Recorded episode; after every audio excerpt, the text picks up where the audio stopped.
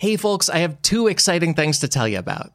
One of them is Libro.fm. Libro.fm is a URL. They are also a new way to buy audiobooks. This is the first time that a company has partnered with the podcast, and I'm I'm the whole operation making the podcast. I'm doing the editing and the research and everything. So I'm only picking companies I'm legitimately really excited about. And what's most exciting about them to me is Libro lets you purchase your audiobooks directly from your favorite local bookstore. If you listen to audiobooks right now, you probably get them from one very, very large company. Libro.fm is different because they partner with hundreds of US bookstores, dozens of Canadian bookstores, and a few more bookstores around the world. And this way you get that same exact audiobook, but the money goes back to your local bookstore, back to your local community. I've been a Libro customer since before this podcast launched, and that's because I want to support The Regulator, which is an independent bookstore here in Durham, North Carolina. You probably have your own like favorite local bookstore top of mind right now. You can use Libro.fm to buy audiobooks in a way that helps them and they are able to offer you a coupon as like an affiliate deal since you listen to this podcast. The coupon code is SIFPOD, S I F P O D, just like the, the URL for the show and all the social medias and stuff. That code SIFPOD gets you two audiobook credits for the price of one. Those credits never expire, and those credits can go toward any of more than 150,000 audiobooks in the Libro.fm catalog. Go to Libro.fm and enter code SIFPOD, S I F P O D, at checkout to help this show and also help your local bookstore and get two audiobooks for the price of one. The other exciting thing is for patrons. I'm really excited to be affiliating with this company, Libro.fm. There may be other companies that are exciting too. I also think if you're somebody donating to this show, if you're somebody backing it on Patreon and making the entire thing possible, people who are paying to support this show should not hear sponsors, and we can do that. That's how it's going to work. So there's a whole new benefit for donors now. Everyone who supports the show gets a sponsorship free version of the show, an ad free version of the show in their feed. And now that that news is out of the way, here's the show. The Great Gatsby, known for being a novel famous for being homework and a movie. Nobody thinks much about it except for homework, so let's have some fun. Let's find out why The Great Gatsby is secretly incredibly fascinating.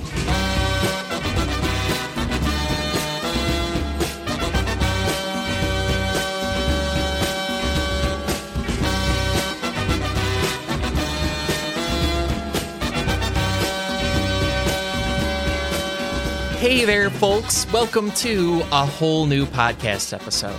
A podcast all about why being alive is more interesting than people think it is.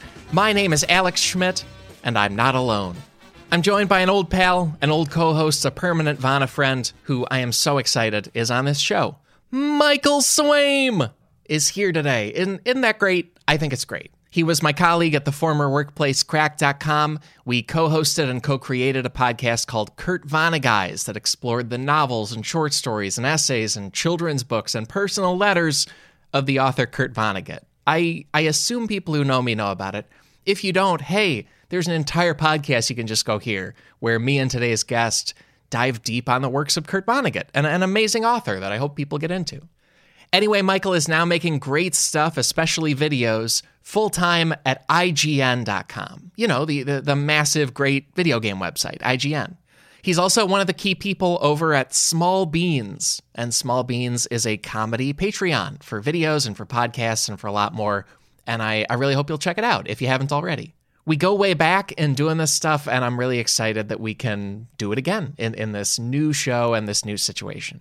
Also, I've gathered all of our zip codes and I've used internet resources like native land.ca to acknowledge that I recorded this on the traditional land of the Catawba, Eno, and Shakori peoples. To acknowledge Michael recorded this on the traditional land of the Ohlone people. And to acknowledge that in all of our locations, Native people are very much still here. That feels worth doing on each episode. And today's episode is about The Great Gatsby a 1925 novel by the writer F. Scott Fitzgerald. Also, good news you do not have to have read the book to enjoy this podcast. I assume basically all of you read it for homework at some point and then never read it again or, or like picked it up once because, you know, maybe it's interesting to see again. if you've done that, or if you're just aware of the book's existence, you're all set. You're going to love this. Also, Michael is awesome and putting his time into this and is also very busy. So I, I, discouraged him from reading the book in advance of this. I, I did reread it just to be on top of it for prep reasons, but we're not going to do like deep textual analysis. This podcast is about how this short novel about a secretive rich guy written by a secretive like author guy became one of the biggest books in the entire world. Like, what's the history of it? What's the lineage of it? How did this very kind of weird in hindsight thing happen? So, please sit back or stand in your yard staring at the green light across the way. And here's this episode of Secretly Incredibly Fascinating with my guest, Michael Swaim. I'll be back after we wrap up.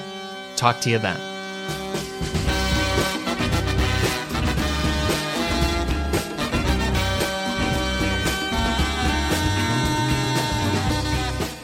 Michael Swaim. It is so nice that you're here. Thank you, man. Oh man, my pleasure. Very excited to be here. Very, very excited. I uh, I figured been wanting to bring in the right kind of book as a topic, and, and my old Kurt Vonnegut's pal Michael Swaim, that's the guy to do it with. Of course, I ask every guest at the top, "What's your relationship to the topic? Opinion of the topic?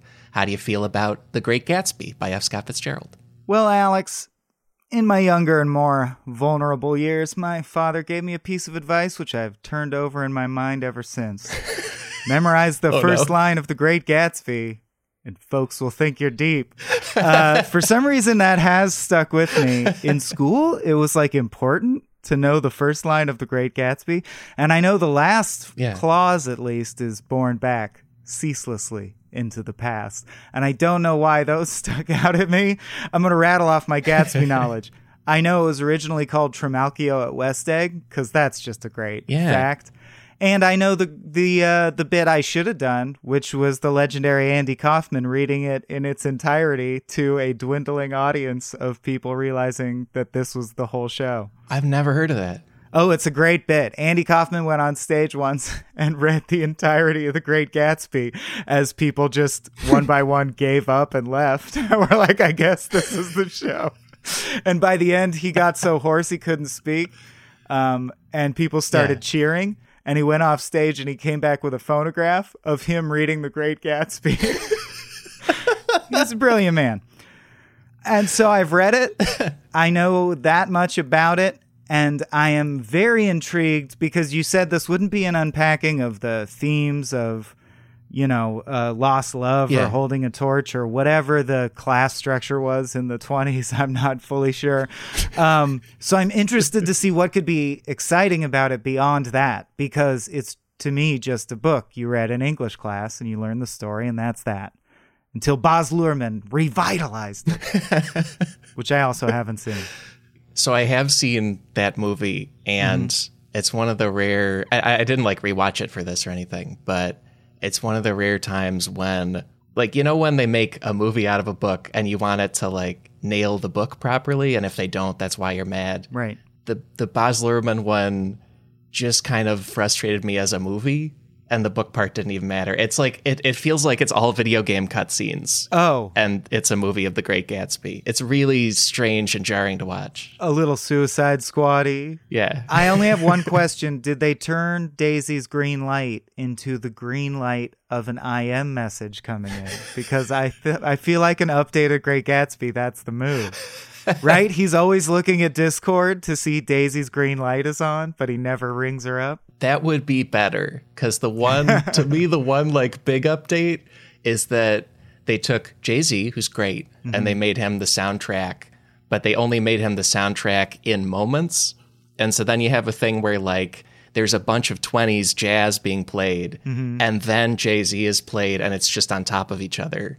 And it's really kind of hard to listen to in that format. Yeah. You know, like you don't need a bunch of crazy saxophone under Jay Z. They those can just live apart. You know. I saw the this cut scene though where Leo DiCaprio just nails like a nasty freestyle. It was amazing. it's a melding of the art forms. That's what Baz does. no, I haven't seen it, as I aforementioned. no, you've seen West Egg Eight Mile and you loved mm-hmm, it. Mm-hmm. That's that's the situation. Yeah.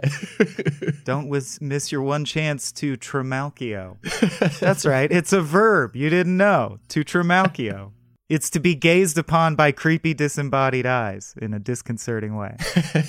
You've been Trimalchioed. And then I have that same experience with the book that you've had where it was homework. I, I couldn't really effectively Google if it's the same way in other countries, but in the United States, this has got to be like one of the few books everybody reads in school, right? Like, like because it varies otherwise what the curriculum is. That's I always have to ask people about these two. Did you read a Separate Peace by John Knowles? Yeah, that was the very first book of high school English. God, Like- it was boring. Was it? Yeah.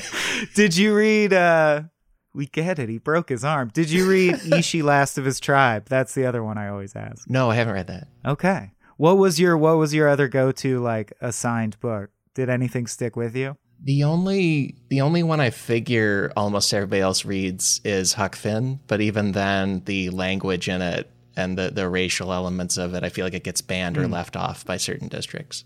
Like this one tends to get through. Yeah, we didn't maybe that was the swap out cuz Ishi Last of His Tribe was like mourning the loss of native peoples. Oh. So maybe it was like a get with the times, swap out Huck Finn, you know.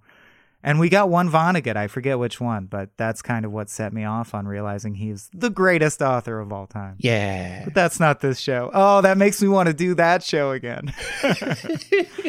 he needs to write more. What if the only material I brought is just how much better Kurt Vonnegut is? Like we don't even talk about the book or its significance or, or anything. Just in relation to Kurt would have done that so much better. I mean, there would have been an elegance, a panache to it. you get aliens in East Egg, you get World War II in West Egg. Then you're talking. That's the book. Billy Pilgrim has become untrimalchioed in time.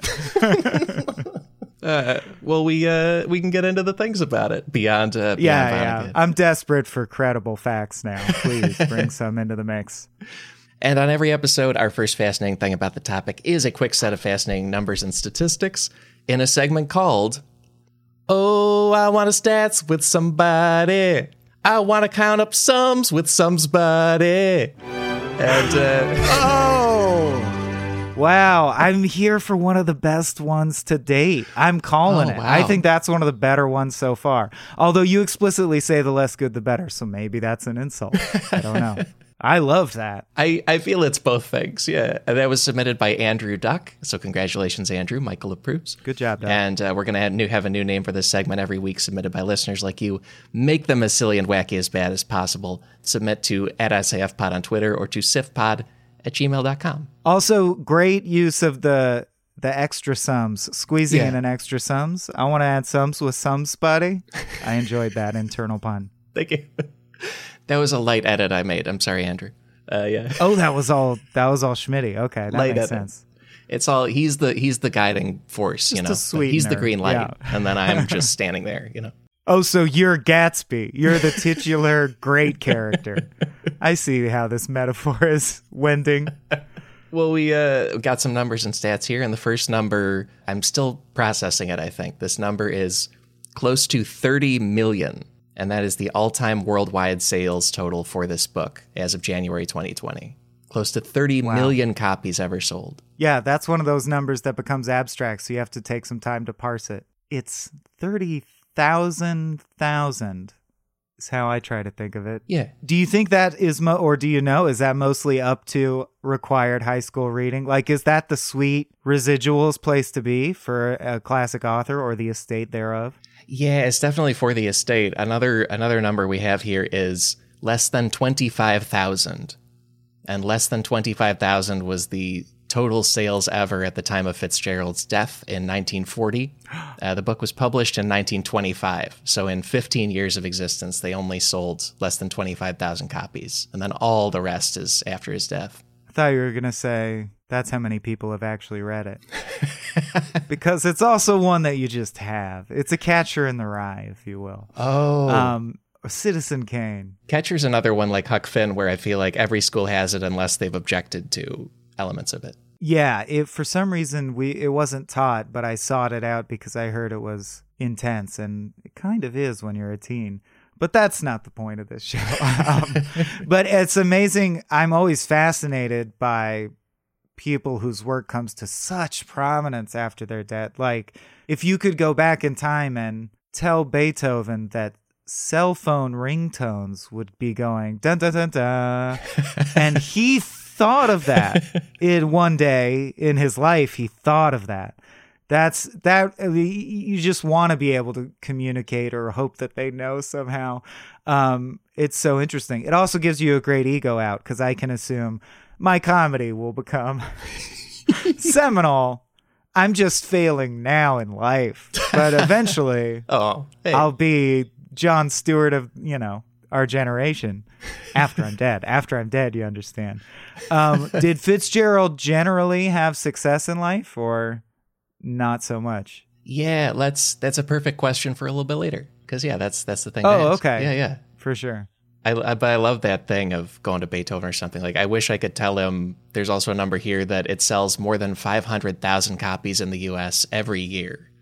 Uh, like these days, not in the past, but like it, it it vastly outsells what he sold in life in a single year, and probably mainly through high schools and stuff. Yeah, and it's so interesting because I don't find myself referencing it in a pop culture way or a comedy way. I never find myself in conversation, rarely, with people about the Great Gatsby, current situation notwithstanding. Um, right.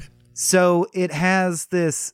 I want, yeah, I'm interested to talk about what cultural impact it's had or historical impact beyond just we all read it and we're like, yep, I've ingested that. We're all aware of the plot of The Great Gatsby loosely. yeah. In the US, we are just assigned to know about it like not just in a school sense, mm like in a deep sense. It's just like that's one of the ones. Uh, USA Today also says it's been translated into 42 languages. So other other countries and cultures mm have it, but I, I feel like it's pretty specific to the United States.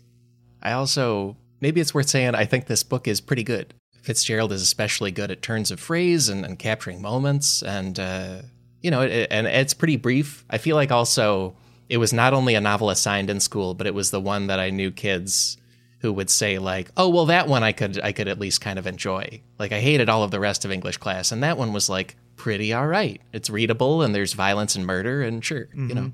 That one and Lord of the Flies. You're like, "These kids are crazy. They're wilding out. They're killing each other. This is great." I don't know if you got Lord of the Flies. We got Yeah, we got that in school too. Early, and people yeah. were like, "Yeah, brutal brutal island life. Heck yeah, let's do it." Yeah. I remember everyone taking the exact wrong lesson, like playing Lord of the Flies at recess, you know, as response to Lord of the Flies. like it's a cautionary tale. Simon is Christ on the cross, dying in horrible pain. You're like, no, I know, but I have the conch, so shut up. well, and uh, a couple more numbers here. One of them uh, relates to school very well because it's the number five to two. That is the margin of a vote. It was a five to two vote by an Alaska school district to ban The Great Gatsby from their classrooms in April of 2020. Oh. Like this year, uh, they banned it uh, on the grounds of it having sexual references. Five to two in favor of banning. It was banned. Yeah. So, in the era of everyone has a phone that just has the unlimited sum of all human knowledge, they're trying to make sure their yes. kids don't read The Great Gatsby. It just feels like. Stay down, man. You've lost. It's over. Society is way past exposing your kid to the Great Gatsby at too young an age. it's just seems moot. Right. Like, what are you doing? Worry about internet hardcore pornography warping their like sense of romance or sexual intimacy. Don't worry about the Great Gatsby. it's just not a big deal. It's not what's corrupting the children. After this, I'm gonna put on a virtual reality headset and pretend to murder people. That's gotta mess with me a lot more than the Great Gatsby. That's all I'm saying. Because also this, uh, it's a district. It's called the Matanuska Susitna Borough School District. Uh, I learned that Alaska has boroughs instead of counties, so it's basically an entire county. Ooh. Uh, it's a district that includes the city of Wasilla, Alaska, where Sarah Palin, among other people, is from. Okay. And they banned The Great Gatsby and four other books: I Know Why the Caged Bird Sings by Maya Angelou, Invisible Man by Ralph Ellison, Catch Twenty Two by Joseph Heller, and The Things They Carried by Tim O'Brien. Whoa. Okay. So I don't know Tim O'Brien, but the rest give me a very strong, and I don't know if Palin's hometown supported her, but they sound like there's a clear agenda there. They just don't like things from the vantage point of anyone downtrodden or saying that society is fed up. There, that's my one swear. I used it. ah, it's good time. Yeah. That's very interesting. It's probably, I have to assume, a small population, so they can do some fringe stuff more easily than like major urban centers. So I think you probably just have a very aggressive faction or school board or yeah, uh, you know, some movers and shakers who are like, I don't want my kids reading Catch Twenty Two. They might not sign their lives away to the military, to the military industrial complex. And same with the things they carried. It's, it's about like Vietnam veterans and their experiences. Yeah. So uh, Oh, it's, okay. it's all, I I think it's that kind of thing. What was the? There was one that sounded really harmless. Sorry, can you give me the list one more time? Yeah, the other the other two are I Know Why the Caged Bird Sings by Maya Angelou and Oh, Invisible sorry. Man by Ralph Ellison, which I think I think we're both simply too black for this district, is my guess. Like, That's what I said. That's by harmless. I meant like positive fonts of empathy and justice. Like Yeah. you can't ban those. That's crazy. yeah, we don't want to know. this ended up getting national attention and another another native of Wasilla is some of the members of Portugal the Man, which is a Grammy winning rock band. That's awesome. Uh, and they announced Yeah. they'd buy the book for any students who wanted it, all, all of those books. And then the following month, they held a vote that reinstated the books uh, because, That's awesome. among other things, people think it's really silly to ban The Great Gatsby. Because, like you said, it's Yeah. it's it was racy for 1925, and now it's 2020. So so it's fine. it's okay. And then there's one last number here, and it relates to access to the book. January 1st, 2021, which is a date. New Year's Day 2021 is when The Great Gatsby enters the public domain, which I did not know until I was researching this. It's like on the cusp of the public domain, or it's about to get there. I would have assumed that it entering the public domain was the reason the Baz Luhrmann reimagining happened. That's interesting. Oh. He could have waited what six years and just done it for free. Yeah. Uh, that's very yeah. As a aspiring filmmaker who has no access to money, I love public domain stuff, and it always gives me like Abe and I often talk about doing a Dracula thing because you don't have to pay anyone. Dracula at Oh. this point is free Yeah. game. Uh, and there's a few characters like that. Obviously, there's things you can't do, like Dracula doing certain things that are iconic to certain IPs or franchises. But my point is, an all vampire Great Gatsby remake is coming soon from us. That's very, it's honestly very exciting. I think there's a lot of things you could do with the Great Gatsby Yeah. because capitalism and statements on it are still pretty relevant. Right. It's even yeah, it's even being released to tell stories about capitalism now. Like it's it's getting around it. That's great. Yeah. Yeah. It also uh, it it would have hit the public domain in the year 2000, uh, and and we'll have linked things about the Copyright Act of 1976 if you want to understand why. But it was going to be public domain in 2000, and then in 1998, the Sonny Bono Copyright Term Extension Act uh, extended that by 20 years, uh, and so now it'll take until 2021 for it to get there. Did that apply to everything? Did Sonny Bono champion like add 20 years to everything, all the public domain stuff? They don't get it yet. Yeah, it was it was any works published with a copyright notice and with copyright renewed. Interesting. which means basically anything anyone's tried to ever sell or or do anything with. Yeah. I just wonder what rubric anyone uses to decide what's fair for humanity. Like, I don't know, after 200 years, do whatever you want. I think it should be 180 years. It's like, uh, it's kind of, it's fuzzy. Whatever. It's all good. Right. and yet, huge lawsuits are based on the exact cutoff date. So Yeah. if you're writing your Great Gatsby fan fiction, just hold on.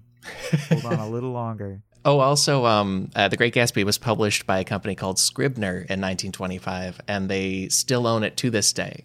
So it's been their top seller many of the years they've existed, and and they're they made a graphic novel of it a few years ago, and are trying to just like prepare, they say, for the for this now being something they don't own all by themselves. Oh, and do they not have another? Man, that's so interesting to think because that's a major publishing house I've heard of. Yeah, To think so many careers and so much artistic fulfillment and expression is just based on we got to keep moving copies of The Great Gatsby. That's what keeps all this going. That's this b- building is made of Great Gatsbys piled on each other. Yeah, yeah. That's just crazy to think about. Or who I wonder if they have anything that's uh, waxing as Great Gatsby wanes, you know? Like if they got The Secret or a Harry Potter and they're like, this is our new, you know, we can transition. That's just crazy because thinking of having several friends who are novelists, they exist in this sort of universe of look, there's Stephen King, and then there's the occasional self help book like The Secret that just dominates all culture for some reason, Right. or the occasional autobiography where someone lies on Oprah and that dominates for some reason. And then there's like thousands and thousands of writers who just sell a couple thousand books yeah. always you know yeah and man i that would be cool even to go back in time and tell f scott fitzgerald how many authors would eat off of the great gatsby you know that's touching in a way Yeah, definitely. Because also Scribner apparently got bought by Simon and Schuster, which is another big house. But like that business and then the business above it, like you say, they've probably been able to take so many risks and try so many things because they just had like a Gatsby swimming pool of money from the Gatsby book, like in case they needed to fall back on it. the book that begat thousands of more books that's cool yeah, and we have three big takeaways about it. Let's go into takeaway number one. During F. Scott Fitzgerald's life, everyone thought The Great Gatsby was when Fitzgerald's career fell apart. oh It was, uh, it's a really, and it took researching it to find out that, like, at best, people thought The Great Gatsby was a somewhat okay book that failed commercially completely and, like, took a very promising and huge author off the rails and, and messed up their life. How cool would it have been? I'm sorry, I know this is adjacent observation, but how cool would it have been to live at a time when a book coming out by a famous author was like a new Tarantino movie coming out, where everyone Yeah. around the Yeah. water cooler was like, the new have you read that new Gatsby thing? Yeah, I didn't like it that much. I thought it was overhyped or whatever. It would that just to have such a focus on books would be so great. you don't get that these days. Um Totally. but yeah, what went into why did people feel it jumped the shark? Is it just hard sales? Like it didn't make sales, so we guess it fell apart? And did he have successes after that? So he, the super short version is yeah, the reviews were just okay. The sales were considered disastrous. And then he never, he barely wrote anything else the whole rest of his life. Uh, give it, considering how much he had done before this book, uh, and and for multiple reasons, he he just was not uh, as productive anymore after this. Man. Yeah, and also in the in the run up to it, uh, Fitzgerald became famous by writing two other novels before it, and his first two novels were huge successes. Uh, one of them was called This Side of Paradise in 1920, and then the second one was called The Beautiful and the Damned in 1922. Uh, and they are both books about like jazz age fancy people loving and living hard. It's it's like not that different from The Great Gatsby, uh, from what I can tell, but it's it's that same zone, you know. Okay, so maybe his thing had run its course for all we know, but that's still a pretty good stint, I would say. Three major pieces uh, on a theme. Yeah.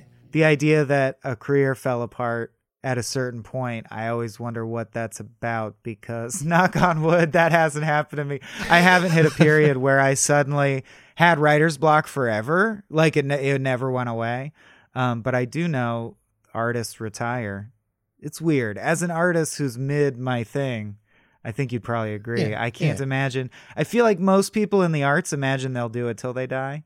So it's weird when someone stops, even after a commercial failure. Yeah, and he and, and you're doing great. And, and also Right he back at you, uh, he did like keep working. It's just he only ended up, ended up writing. And when I say only, it's very hard to write a novel. But he wrote one other novel, and then there was another one that was almost done and published after his death. But he died at age 44 in 1940. Uh, it seems like from a mix of like lifelong alcoholism and then also tuberculosis uh, and then also mental stress and, and fatigue and everything else. So a lot of things piled up to uh, end his life, you know, relatively young.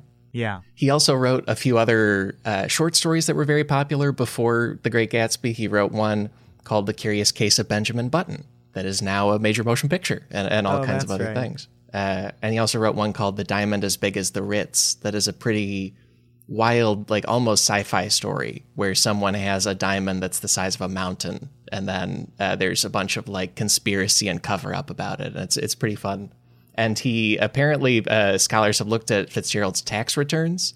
And in the run up to The Great Gatsby, he was earning the modern equivalent of $300,000 a year as a, as a writer, like Wow. just from hugely successful books and short stories and everything else. Yet he only paid seven hundred and fifty dollars in taxes, which at that time was more than enough. He was very Right. responsible.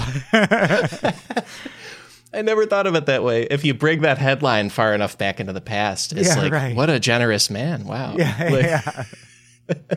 this French nobleman paid seven hundred and fifty francs in taxes. Wow, he didn't have to do anything. He rules by divine right.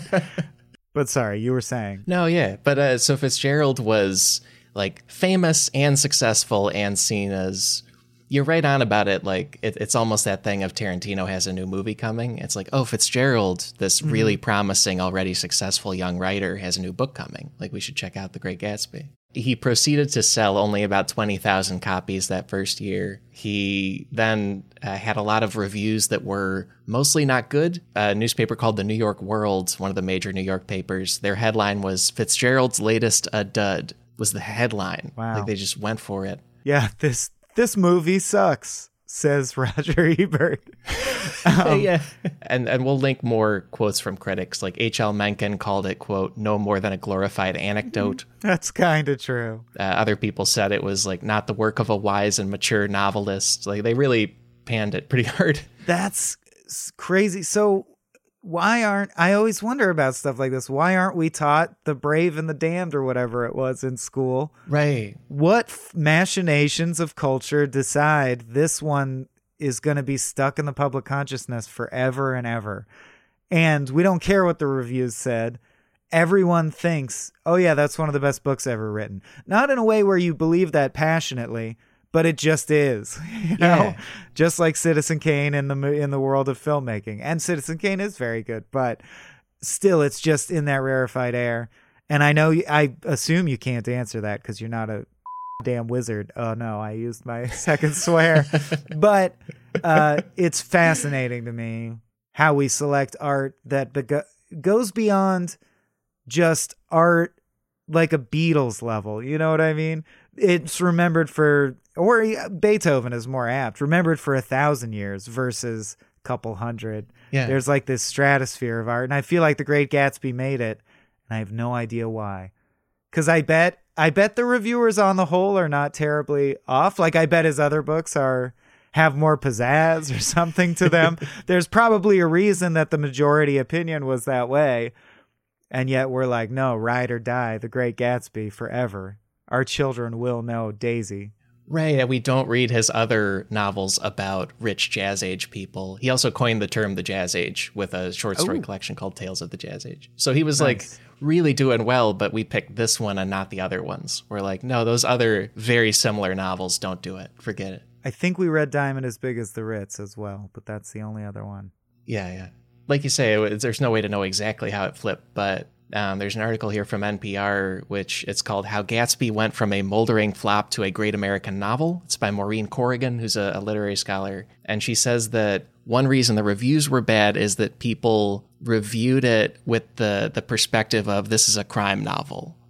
So let's think of it like a crime novel, which to us feels nuts because we received the book in a classroom. This is a great novel Right. full of symbols, is what we're told. Yeah, like ingest this novel in an intellectual way, which feels, which it bears up against. Right. That's what it does have going for it. As a crime novel, you're just like, who's Gatsby? Uh, he's this lonely guy. Oh, okay. yeah, it's not that interesting as a who done it or who is it.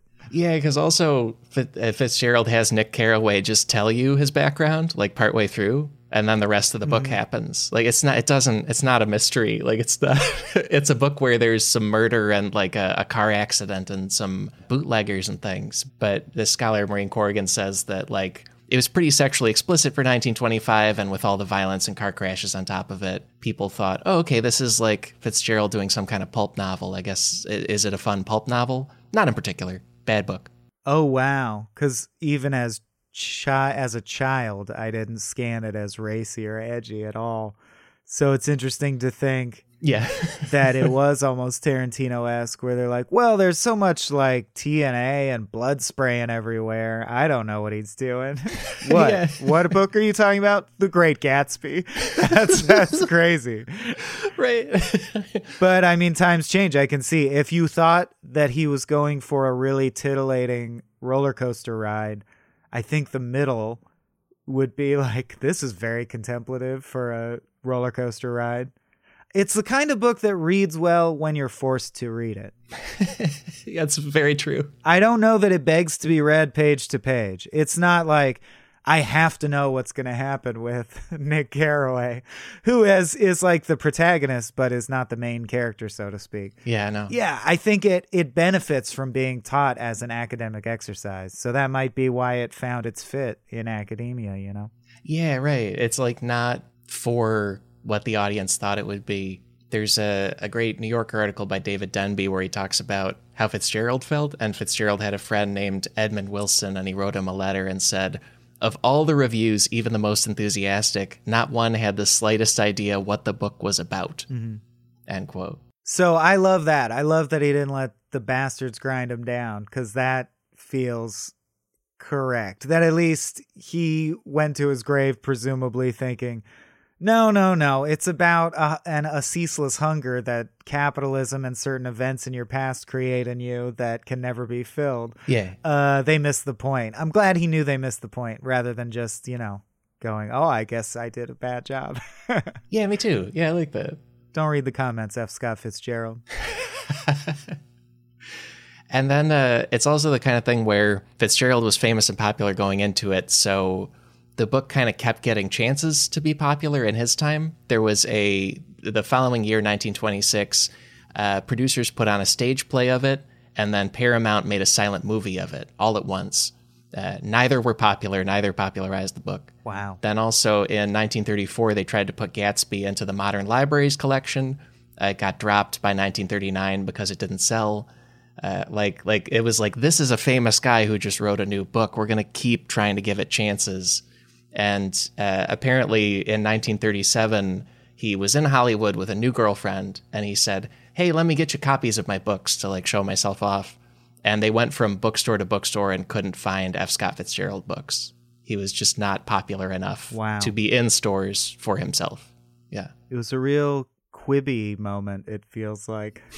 Just all the build up and expectation, following through with the deployment anyway. No one's interested. Yeah. You missed your window. Your window will come when 12 to 14 year olds are forced to read you 100 years from now, 80 years from now. Yeah, kind of, because also uh, even his New York Times obituary, and I, I didn't know they could be this mean, but Said just- the Great Gatsby's a dud. Like, and why'd you got to fit that in? it's weird. It the obituary said it was his best book, but it also said, Mm-hmm. "quote The promise of his brilliant career was never fulfilled." End quote. Like What? in his obit in December 1940. What a dunk in your obituary. Yeah. Beloved father and husband, we expected more, frankly. But Yeah, right. but he is dead. We can confirm he's dead. lot of potential there. lot of squandered potential there. this has been the New York Times. yeah, that's crazy to me. Wow. Off of that, we are going to a short break, followed by a whole new takeaway.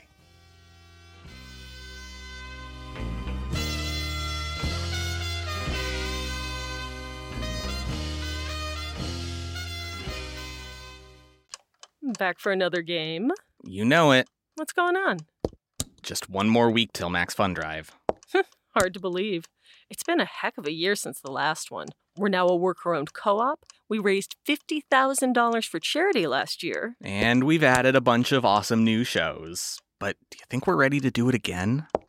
Absolutely. Lovely new gifts are lined up. The episodes will be amazing, and wait till everyone hears the bonus content. Yeah, plus they know to go to MaximumFun.org slash newsletter, so they're getting all the news. Oh, like that meetup day is on Thursday, March 21st. Then what's bothering you? Me? Oh, nothing. We're all set for Max Fun Drive to start on Monday, March 18th. I just didn't want you to see this coming. Check. What? Hang on!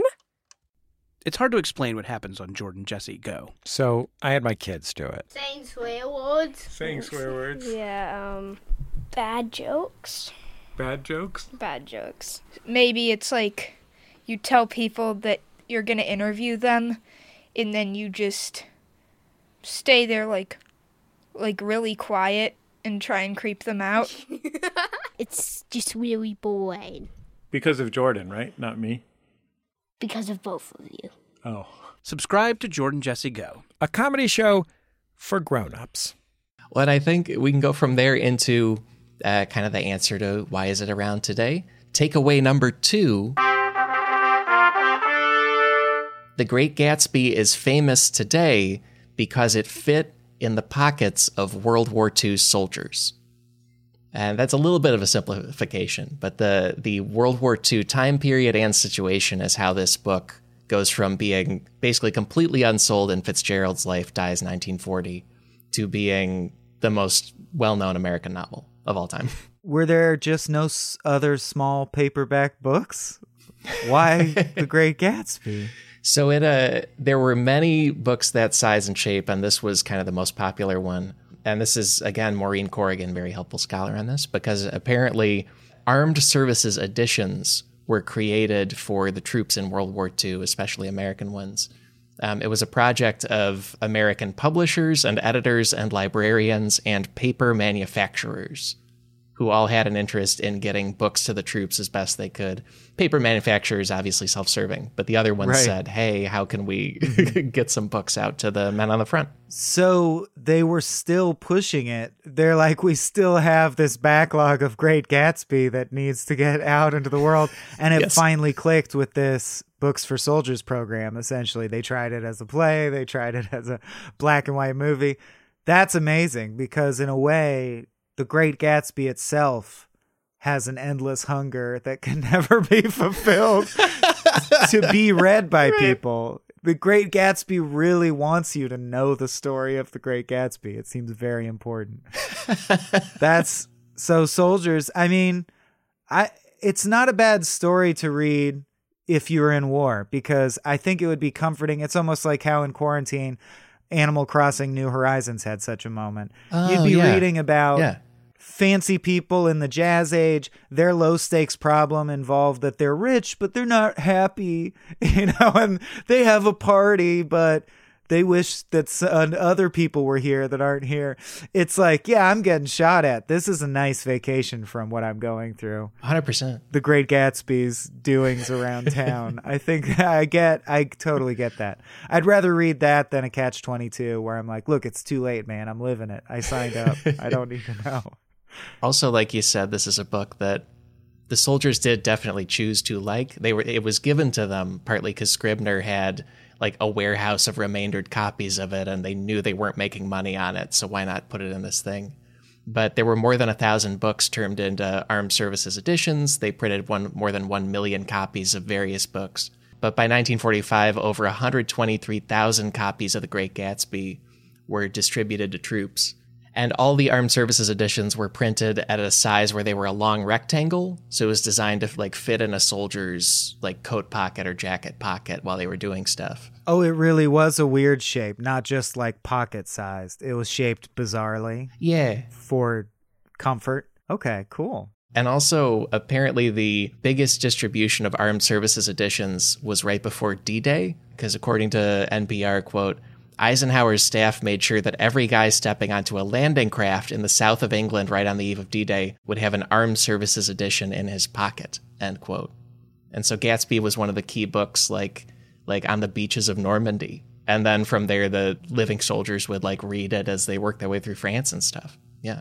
That's just such an interesting textural element to go back and add to the my simulacrum of what World War II was like. That like that was the popular movie, so to speak, or in the you know in the burned out, bombed out buildings in between like skirmishes, they were like, "You get to the part about Daisy yet? oh yeah, I'm reading that too."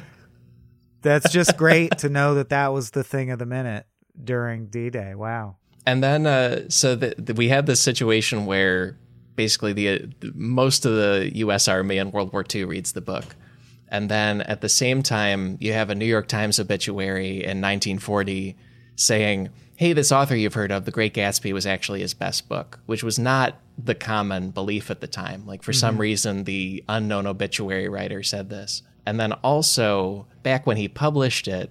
Fitzgerald sent copies of the book to several famous writers who he liked a lot to try to get them excited about it. Mm-hmm. And they said extremely nice things about it, but they said it privately, and it was published in 1945 in a collection of Fitzgerald's letters.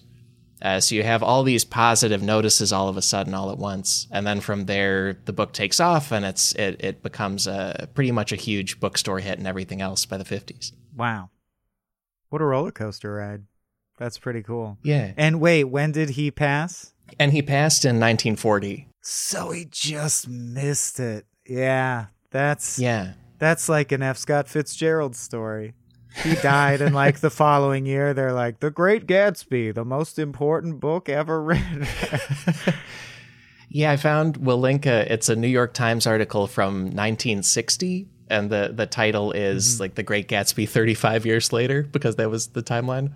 But the writer says, quote, now 10 years later, the obvious values of the book have been reasonably established. There remain few doubts of the greatness of Gatsby. Cause like just just post war, all of society was like, I'm I'm moving to the suburbs, I'm getting a huge Cadillac and, and the Great Gatsby is a good book. Like that's that's what I think Yeah, now right. is is life. I drink cow milk. I like The Great Gatsby. yeah. beef. I am gonna reread The Great Gatsby. That's my major takeaway, personally. Yeah, uh, you've got you've Casablanca'd me on this, where you know it's like everyone says Casablanca's good, so you watch it and you're like, "Hey, Casablanca's really good." I bet The Great Gatsby is kind of like that. But at, and at the same time, it's like I find it kind of cold. Like it's still that book that was assigned to me, and I was required to be interested in, even though it's worthwhile. It's it's a strange feeling. That's what I meant by that cringy. They feel like aliens a bit, and I wonder if that's the discrepancy in time period or a choice of or affectation of Fitzgerald's style. But yeah, it almost feels like. I mean, I my brain lives entirely in movie land, so sorry I reference solely movies, but like uh, you know, Kubrick Yeah, feels very. I would compare the way people feel in Kubrick to the way Fitzgerald writes people, where they're so prim and proper, and the subtext is roiling, and he, like you know, he understands human emotions because that's what the plot beats are based on, and that's what the characters are motivated by. But they just talk very matter of fact and straight, and uh, in an inaccessible way. yeah. I, I guess from a fuzzy 2020 perspective, where I feel like, on the whole, people are uh, more comfortable openly discussing their emotional state than, let's say, the 30s, sure.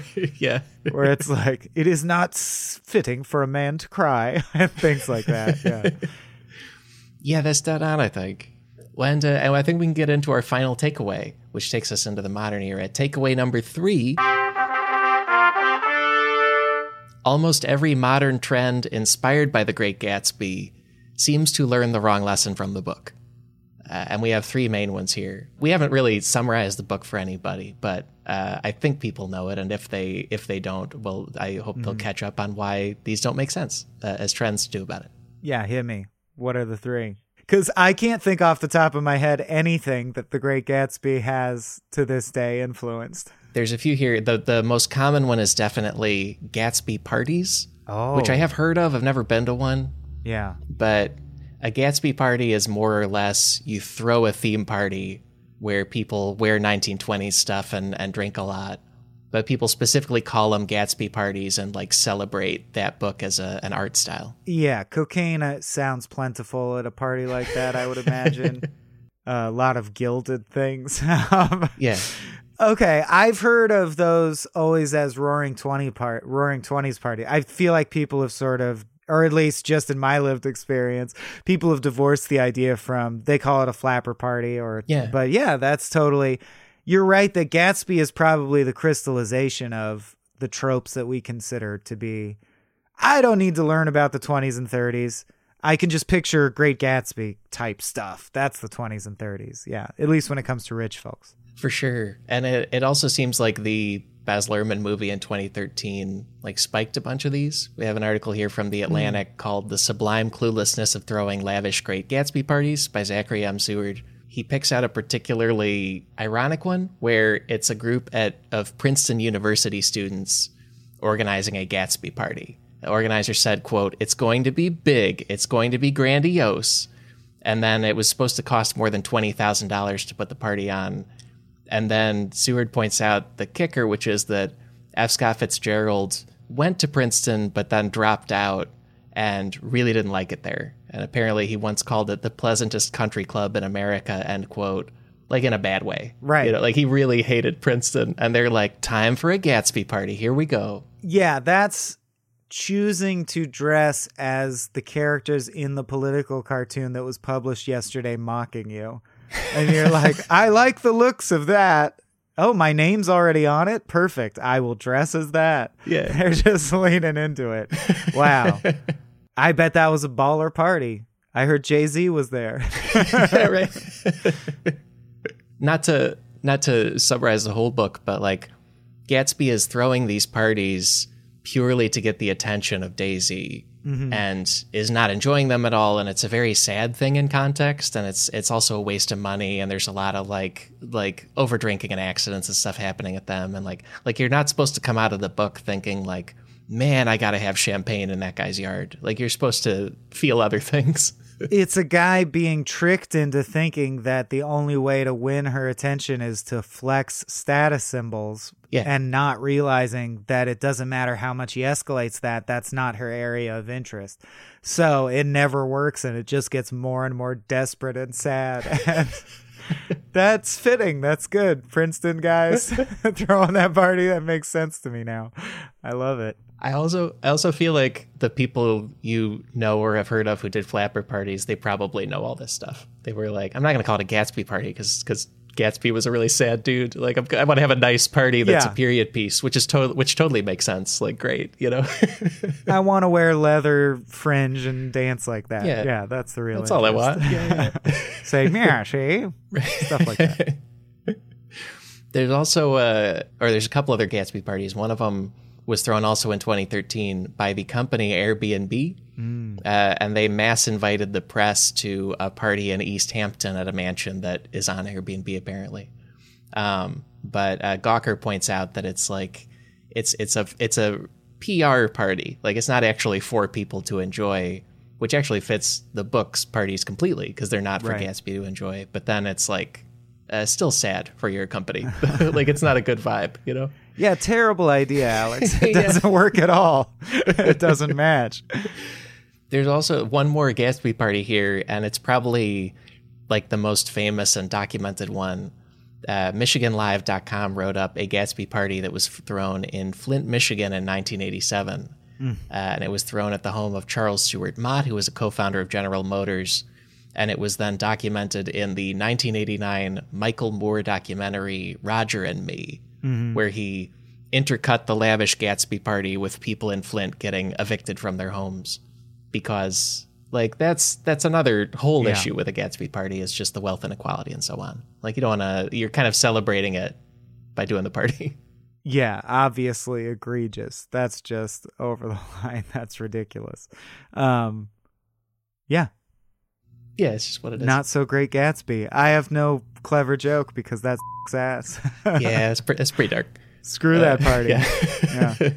two more tre- two more uh, much smaller trend things here. One of them it's very Gatsby to me because I think it's totally made up and fictional.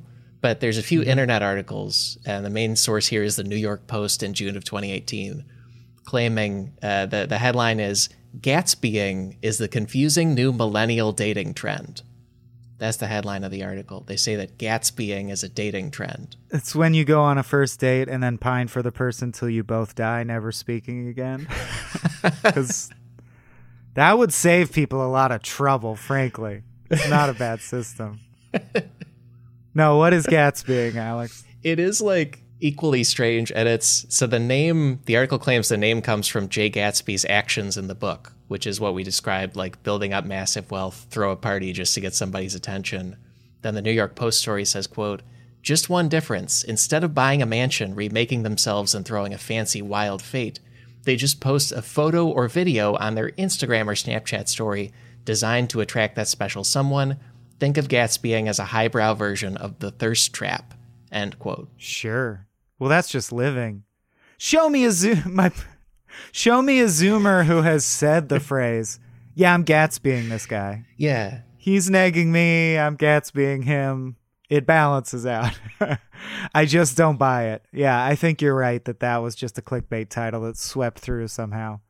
Yeah, because and I think the post did it, and then other sites said, "Let's just repeat this story because maybe people will click on the name Gatsby," and and to me that is as made up as Gatsby's whole backstory because he's secretly a guy from North Dakota who's like who like snuck his way into wealth and is bootlegger and stuff. Like it's all it's all just as fake as the book, you know.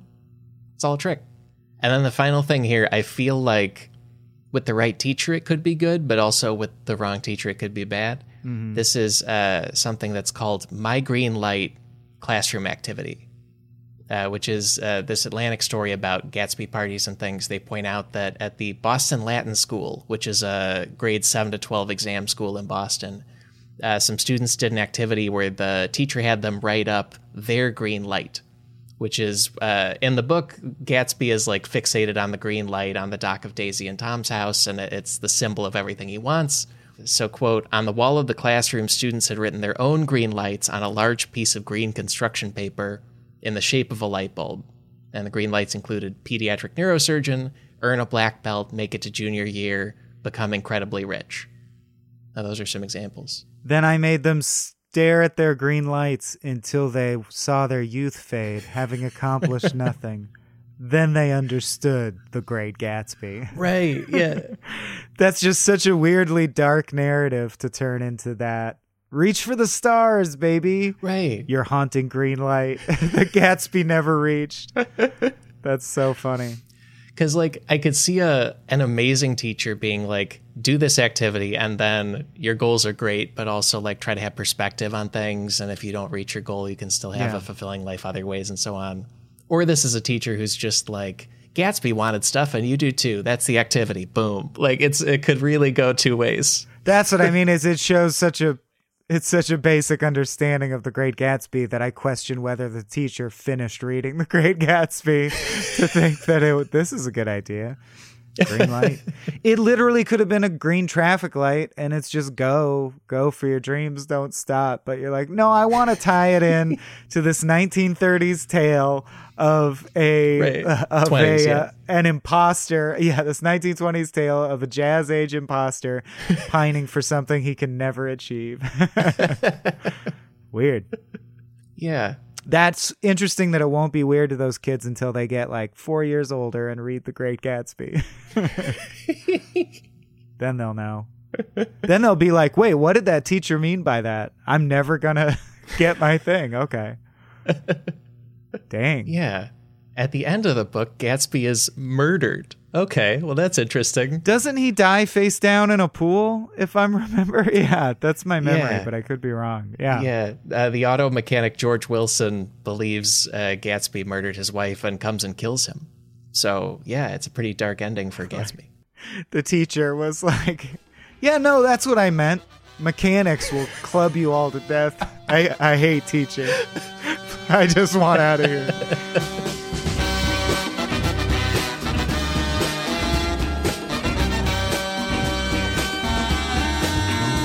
Folks, that is the main episode for this week.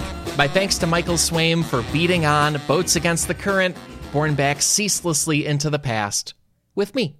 Also, I said that's the main episode because there is more secretly incredibly fascinating stuff available to you right now. If you support this show on patreon.com, patrons get a bonus show every week where we explore one obviously incredibly fascinating story related to the main episode. This week's bonus topic is Ginevra King. I don't think you know the name Ginevra King. You do know the novel that came out of it. Hint, hint, wink, wink, significant other noises. Visit sifpod.fun for that bonus show, for a library of more than a dozen other bonus shows that do have the pages cut, reference to the book, and to back this entire podcast operation. And thank you for exploring The Great Gatsby with us. Here is one more run through the big takeaways. Takeaway number one during F. Scott Fitzgerald's life, everyone thought The Great Gatsby was a tragic turning point in his career. Takeaway number two The Great Gatsby is famous today because it was easy to fit in World War II soldiers' pockets. And takeaway number three somehow, basically every modern trend inspired by The Great Gatsby learns the wrong lesson from the book. Those are the takeaways. Also, please follow my guest. I feel like many of you already follow Michael Swaim. You know who that is. If you don't, I really hope you check out his new work over at IGN.com. A ton of videos, a lot of fun. We'll have a link for that. And we will have a link to patreon.com slash smallbeans. Patreon.com slash smallbeans brings you all of the videos and podcasts by Michael and Abe Epperson and Adam Ganzer and Christian Ramirez and, and many other people who I'm not mentioning because I'm running out of air. Now that I've taken another breath, uh, just please support that operation because they're doing great and fun stuff in so many ways. Many research sources this week. Here are some key ones. A great article in the New Yorker. It's called The Serious Superficiality of the Great Gatsby. It's by Joshua Rothman. Another great article in The Atlantic. It's called The Sublime Cluelessness of Throwing Lavish Great Gatsby Parties. It's by Zachary M. Seward.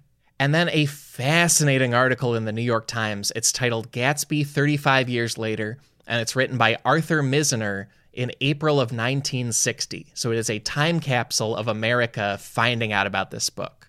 So find those and more sources in this episode's links at sifpod.fun. And beyond all that, our theme music is Unbroken Unshaven by the Budos Band. Our show logo is by artist Burton Durand. Special thanks to Chris Souza for audio mastering on this episode. Extra special thanks to a majority of US voters. You did the right thing. Good job.